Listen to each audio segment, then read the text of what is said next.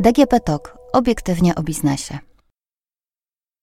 Z rejestru VAT zniknęło już 300 tysięcy firm. Dane Ministerstwa Finansów nie pozostawiają złudzeń. Każdego roku z rejestru czynnych podatników VAT wykreślonych zostaje 100 tysięcy podatników.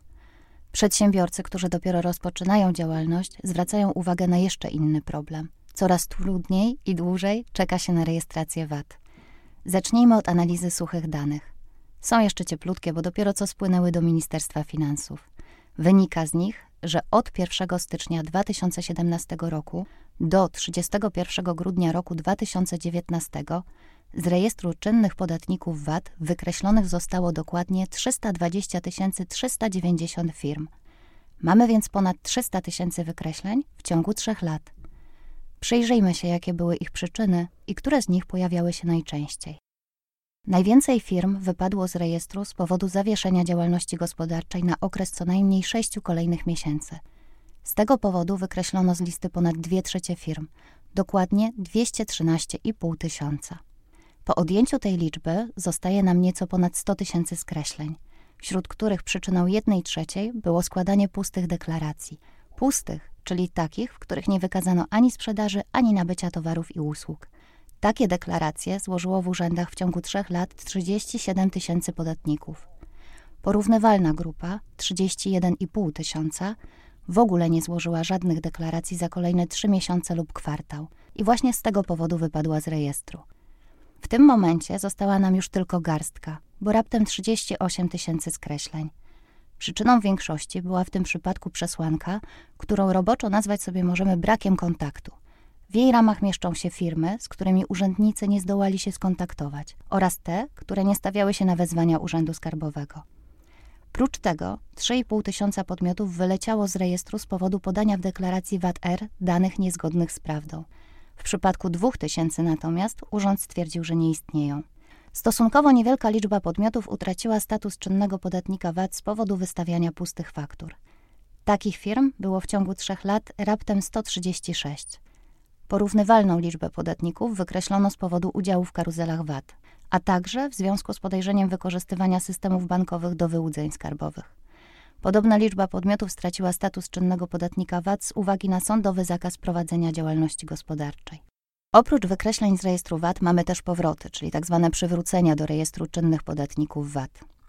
Z danych Ministerstwa Finansów wynika, że nie było ich zbyt wiele. W ciągu trzech lat przywrócono bowiem niespełna 28 tysięcy podatników, z czego prawie 25 tysięcy wróciło do gry w związku ze wznowieniem działalności gospodarczej oraz złożeniem brakujących deklaracji.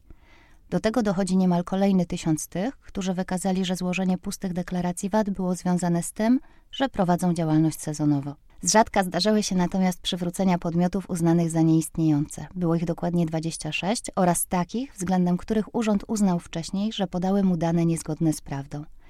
Tych ostatnich było nieco więcej, bo 139. Do rejestru wróciło też niemal 2,5 tysiąca firm, z którymi rzekomo nie było kontaktu. Tylko dwóm podatnikom udało się wykazać, że wystawione przez nich puste faktury były wynikiem pomyłki. Raptem siedmiu przekonało Urząd Skarbowy, że prowadzone przez nich działania nie są realizowane z zamiarem wykorzystywania systemów bankowych do wyłudzeń skarbowych.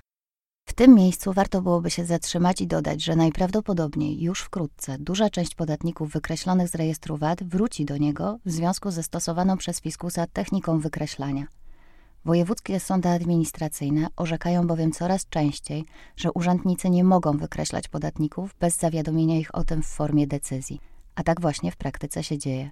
Fiskus przekonuje, że usunięcie z rejestru jest czynnością materialno-techniczną. Innymi słowy, że nie wymaga ono decyzji. Argumenty skarbówki sprowadzają się do tego, że miałaby związane ręce. Bo jak na przykład urząd miałby doręczyć decyzję o wykreśleniu podatnikowi, z którym nie może się skontaktować? Sądy pierwszej instancji nie mają jednak wątpliwości, że wykreślenia muszą odbywać się w takiej sformalizowanej formie i że niezawiadomienie podatnika o tak istotnej okoliczności narusza jego prawa. Gdy więc trafiają do nich skargi na brak zawiadomienia, to uznają takie wykreślenia za nieskuteczne.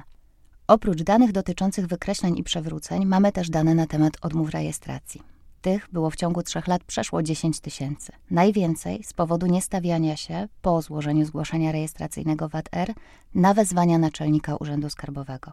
Z tego powodu z odmową rejestracji spotkała się przeszło 1 trzecia firm. Ponad 2000 firm nie uzyskało statusu czynnego podatnika VAT ze względu na to, że urząd nie zdołał, mimo udokumentowanych prób, się z nimi skontaktować. Równie duża była grupa tych, którzy spotkali się z odmową ze względu na podanie podczas rejestracji danych, które zostały uznane za nieprawdziwe. Co się pod tym kryje? Okazuje się, że podanie nieprawdziwych danych to często nic innego jak podanie w zgłoszeniu VAT-R adresu wirtualnego biura. W tym kontekście na uwagę zasługuje jeden z ostatnich wyroków Naczelnego Sądu Administracyjnego. Sąd zajął w nim stanowisko, że posługiwanie się takim adresem skutecznie pozbawia podatnika możliwości zarejestrowania na VAT. Podkreślił, że w zgłoszeniu rejestracyjnym trzeba podać adres siedziby spółki, a adres wirtualnego biura nim nie jest. Takim miejscem jest bowiem adres, pod którym faktycznie funkcjonuje zarząd przedsiębiorstwa i zapadają istotne decyzje dotyczące spółki. Stanowisko to wzbudza wiele kontrowersji. Tak czy inaczej, przedsiębiorca, który podaje w VAT-R adres wirtualnego biura, musi liczyć się z tym, że fiskus odmówi mu rejestracji. Na koniec warto zwrócić uwagę na jeszcze jeden problem, związany z wydłużaniem terminu rejestracji. W ustawie nie ma dziś ograniczeń czasowych, nie ma przepisów, które wskazywałyby, ile czasu skarbówka ma na weryfikację, nim wpisze firmę do rejestru VAT. Efekt tego jest taki, że rejestracje trwają średnio około 3 miesięcy. Zdarza się nawet, że 5 albo 6. Nowi przedsiębiorcy rwą koszulę z piersi, bo brak rejestracji na VAT zniechęca kontrahentów. Skarbówka tłumaczy jednak, że musi dokładnie sprawdzić potencjalnego podatnika. Mieć pewność, że niczego nie ukrywa i nie zniknie z listy, która jest gwarancją bezpieczeństwa dla wszystkich nas. Przypomnijmy, że istniejący wykaz, zwany białą listą, umożliwia sprawdzanie statusu podatnika VAT do 5 lat wstecz. Możemy się z niego dowiedzieć, czy nasz potencjalny kontrahent spotkał się z odmową rejestracji, albo czy miał jakieś przerwy w związku z wykreśleniem. Na liście znajdują się też numery rachunków bankowych, na które wpłacać należy należności za transakcje o wartości ponad 15 tysięcy złotych. Kto nie zważa na te informacje, ten ryzykuje utratę prawa do odliczenia VAT, brak możliwości zaliczenia wydatków do podatkowych kosztów oraz solidarną odpowiedzialność ze sprzedawcą za nierozliczony przez niego VAT. Ale to już materiał na kolejny podcast.